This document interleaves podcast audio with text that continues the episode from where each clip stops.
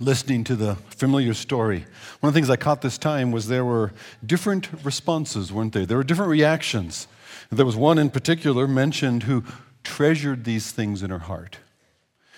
There were others who, who heard this, got excited, saw that it was true, and they, could, and they had to tell somebody. They had to go out and tell people what they had found, what they had been told. And then there were others who heard who weren't quite sure what to make of it all. I mean, this is unbelievable that God shows up here, now, at that time, in that way. It was a hope that had been held onto for centuries, but perhaps faded along the way. And now, here it seems God has actually done it. God has broke through, and it's, it's, it's almost too good to be true. Can it really be true? You know, we're, we're easily caught in the currents of Christmas. That we go along in our society today, 500 years after the Reformation, we're in a kind of a strange place where our society is trying to back away from this. Ah, we don't want to give up Christmas. We just don't want it to be so much about Jesus anymore. Have you noticed that in society? Yeah, ah, the, the marketplace is not going to give up on Christmas. I mean, let's face it, it's big, right? And yet, oh, there's a lot of pushback now. There's a lot of pulling away from does it have to really be about Jesus? People know the story, they're familiar with the thing, but they're not sure that they can believe it. I'm going to tell that story. We're going to look in the, in the book of Matthew again. We're starting a series in the Gospel of Matthew, Thy Kingdom Come. We're going to be here now from Advent and Christmas all the way through to Easter. That's where the Gospel of Matthew goes.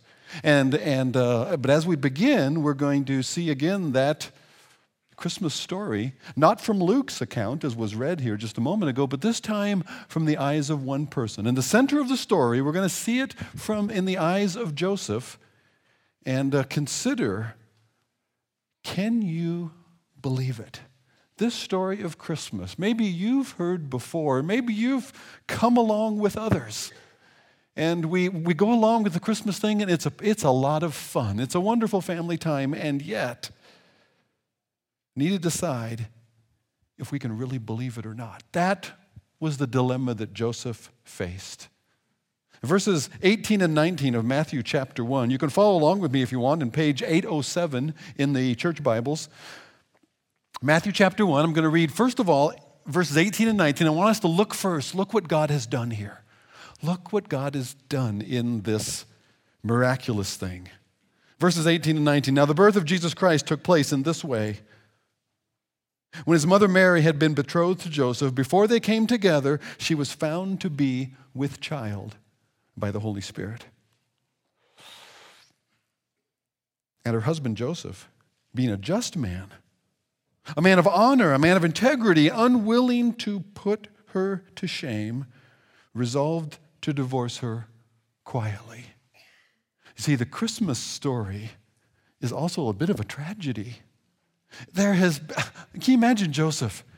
He didn't know getting married was going to be so difficult so traumatic, so, so uh, faith stretching. All the man wanted was a wife. Well, those of us been married for a while could have told him it was going to be like that. One way or another, right? This is going to be an adventure. But wow, look what Joseph steps into right off the bat. Now, let me describe the first century setting just a little bit. Roman rule, first of all, all of Israel, from Galilee in the north down to Jerusalem and Bethlehem in the south, and further south from there. All of this area is under Roman rule and Roman control. There is a, there is a uh, a false king, King Herod, who rules in all of Judea, and he rules at the permission and, and um, support of the Roman Empire and the Roman Caesar.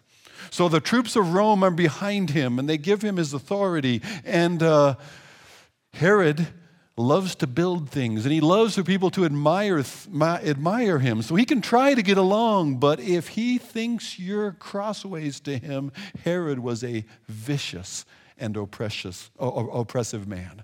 So the, the rule of Rome and Herod over Israel in the first century was, a, was an oppressive time a difficult time. The time of Jesus' birth, it was a, it was, it was a tough time. There were, there were taxes being paid uh, that, that, that were not always clear. You, you fuss about the tax code here, but at least it's, it's written down.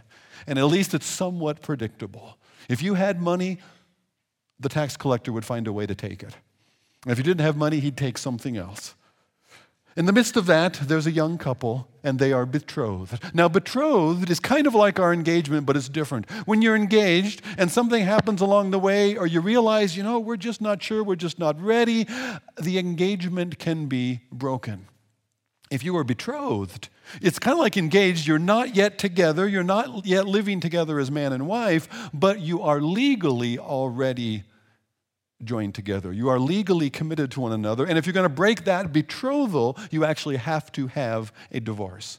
And normally, the only reason to do that is if things were not quite as they were presented to be when the families made the arrangements. Somebody, the man or the woman, one of the parties, it was not as originally presented. Kind of like buying a used car, right? You got the 30 day guarantee, and all of a sudden, to day 15, the transmission goes out. You say, man, this thing is not what I thought it was going to be. Well, maybe that's not a good illustration at all for, for betrothal and marriage. I will take that back. We'll excise that from the tape. We're going to move on. But you have this betrothal, and it's a done deal, right? And yet, really early in their betrothal, Mary hears from the angel Gabriel. And she probably comes to Joseph with this crazy story. As soon as the angel tells her, I mean, this is going to be big for Joseph. This is going to affect him, right? So she, Joseph, God has got something really special for us.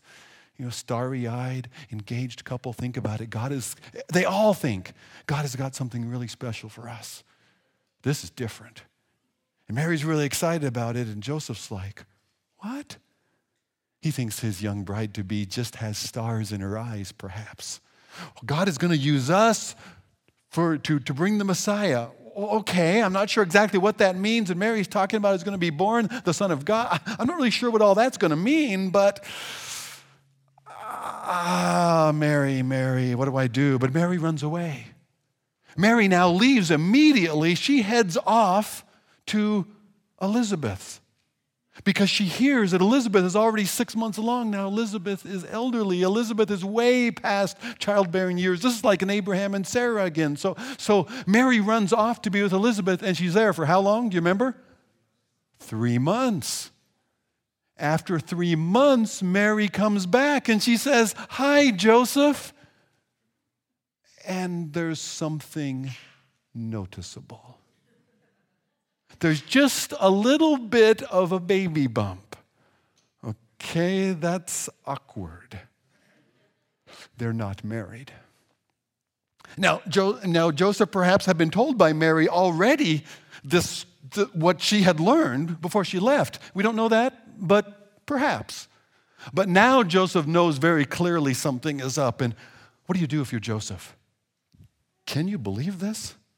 Look what God has done here. Mary says, Look what God has done. She's already, she has seen it. She, believing, she went and she saw already what God had done. She saw the, that, that uh, John, the baby, Elizabeth was pregnant and she did deliver, just as the angel had told Mary. So Mary's already seen these confirmations happen. Joseph has seen none of this. Joseph just knows that the sweet young girl that he is betrothed to is expecting. And he wasn't there. That's all Joseph knows. Now, he's been told from Mary that it's like this, but okay, maybe that's true.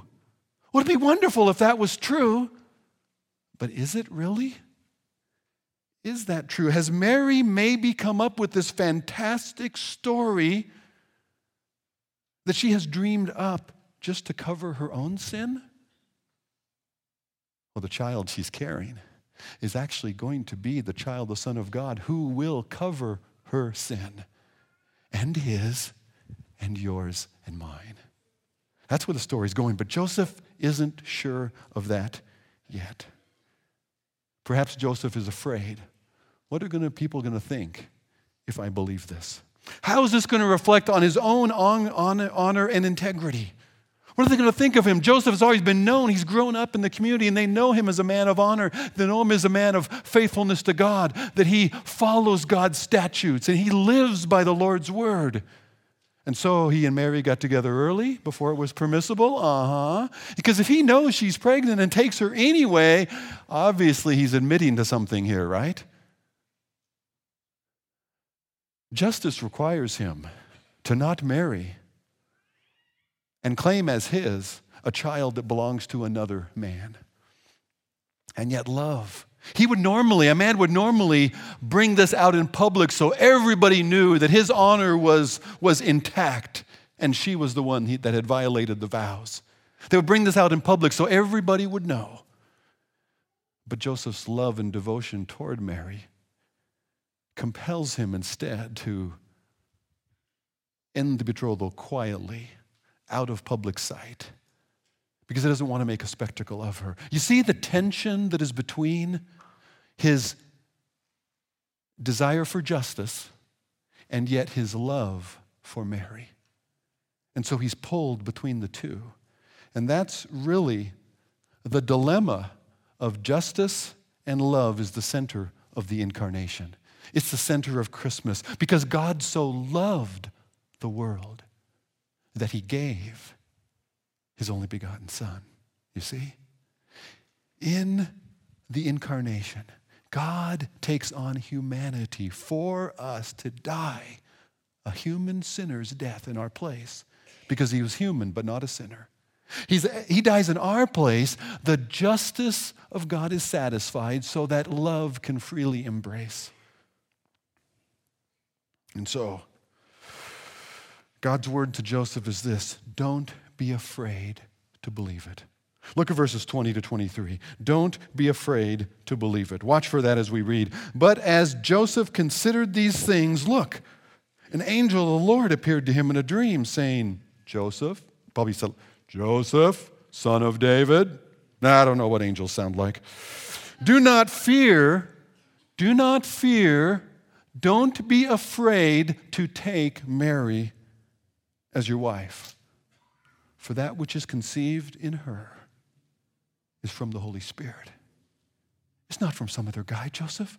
Don't be afraid. God is doing this.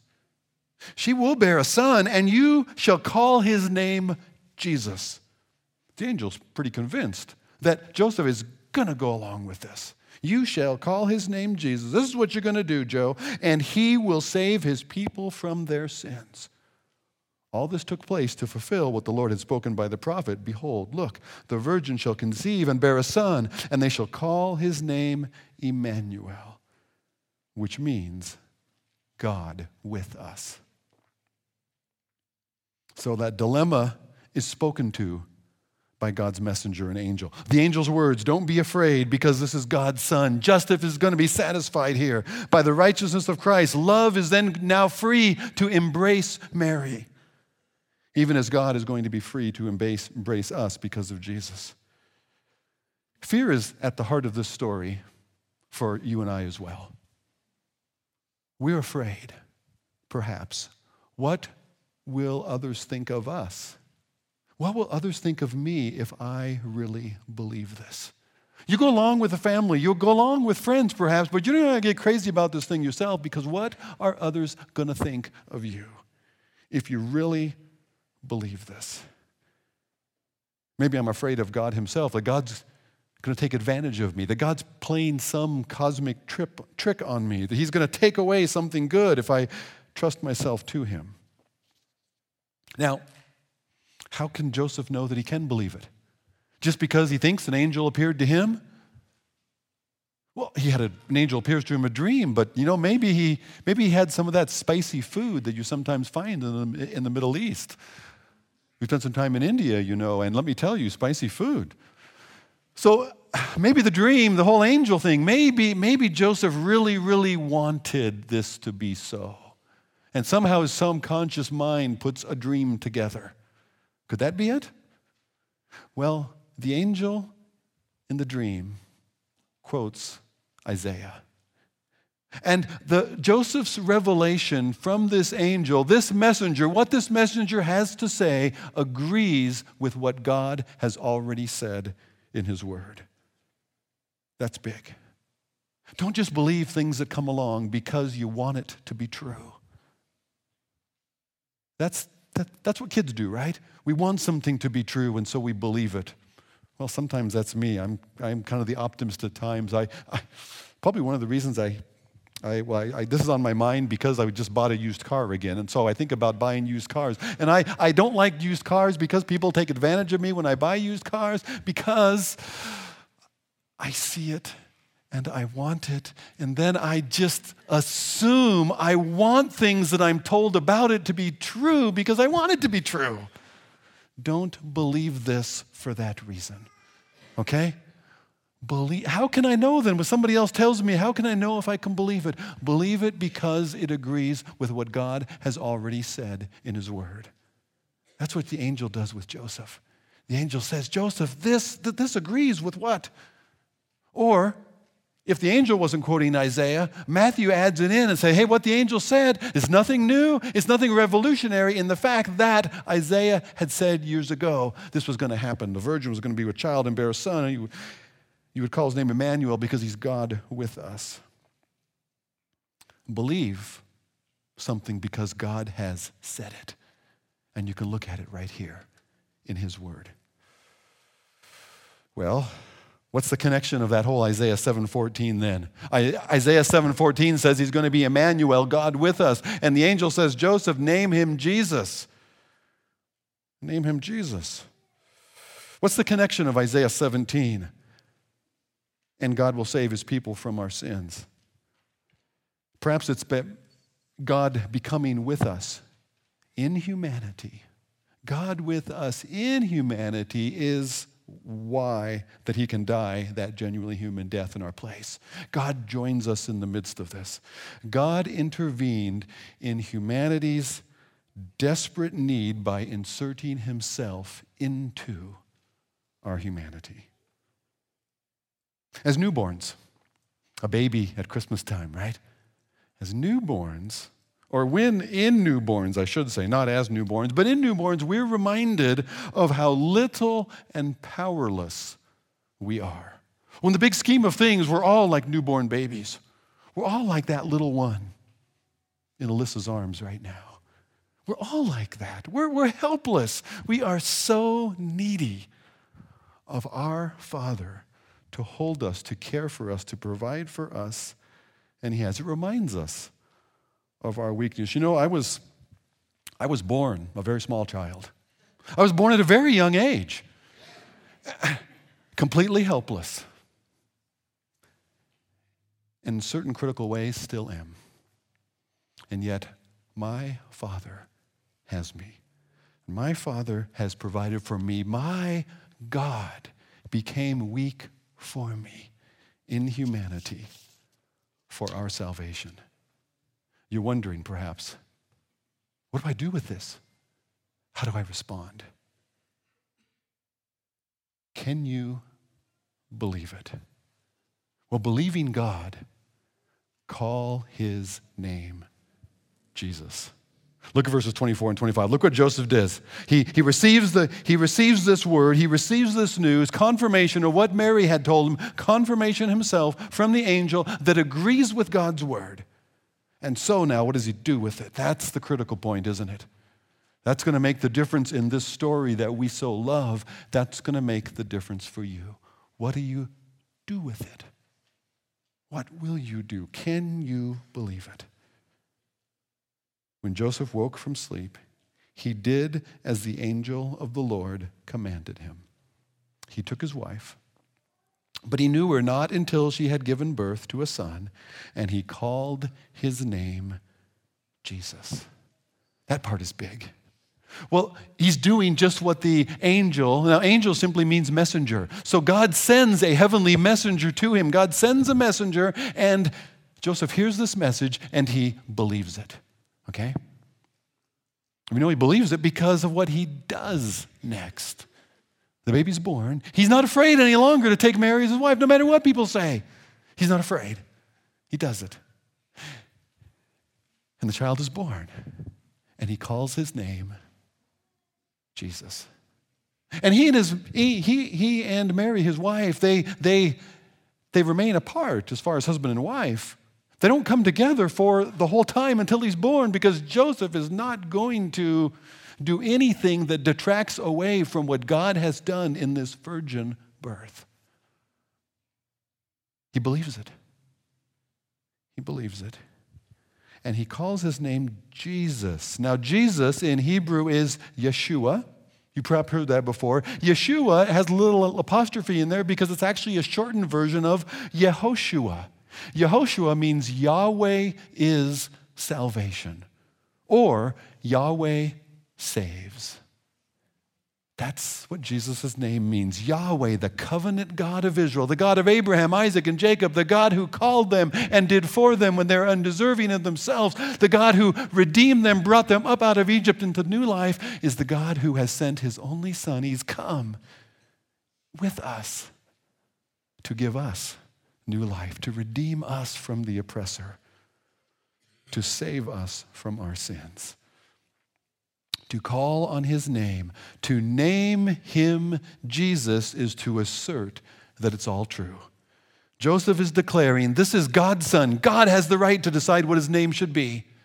This is God's son. He is going to save his people from their sins. That's what Joseph is declaring when he names him Jesus. When he calls his name Jesus, he says, I believe it. This Christmas, don't be afraid.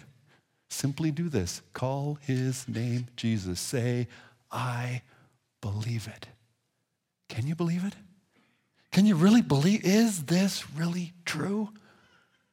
Call his name Jesus. God saves his people from their sins.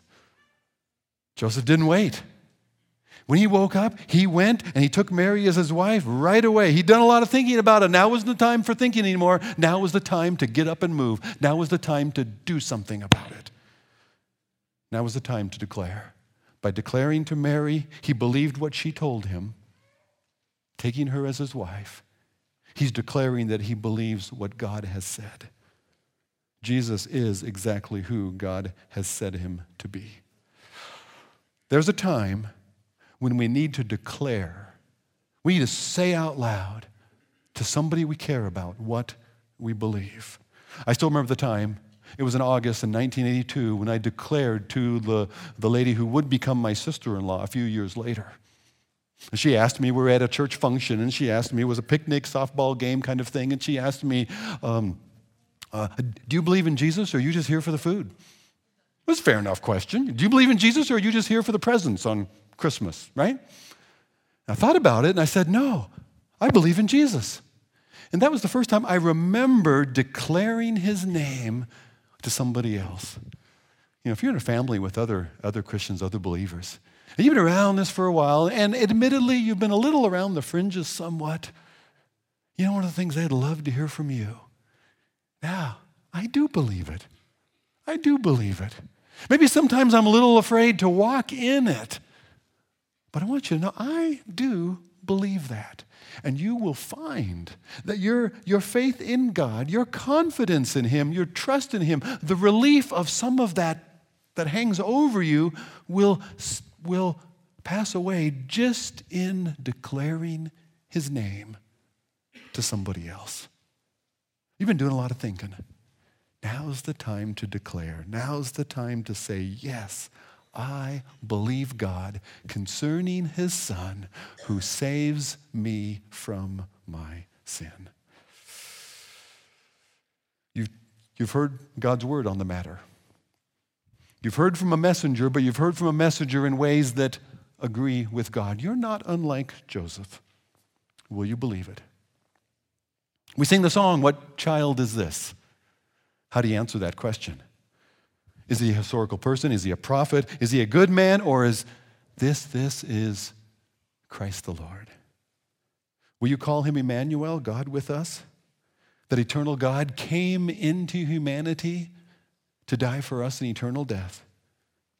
Will you call him Jesus, the one who saves you from your sins? Do you today call yourself one of those people whom he has saved in Jesus. You see, that's what Joseph was pressed to decide. It's really a decision of each person who, to whom God brings the message.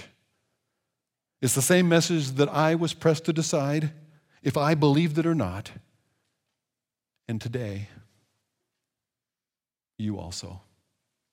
It's the same message for all of humanity, you see, because it's the same Savior for all of humanity. You can make this Jesus your Jesus. You can join Mary and Joseph in this unbelievable, yet believably wonderful story. Look what God has done. Something that keeps the party going 2,000 years later. Now, I know it's Christmas. You have things to do, you have things to get to today. Perhaps we could t- talk more about this another time, but don't wait. Follow what Joseph does. Now's the time to declare. Now's the time to step into what you believe.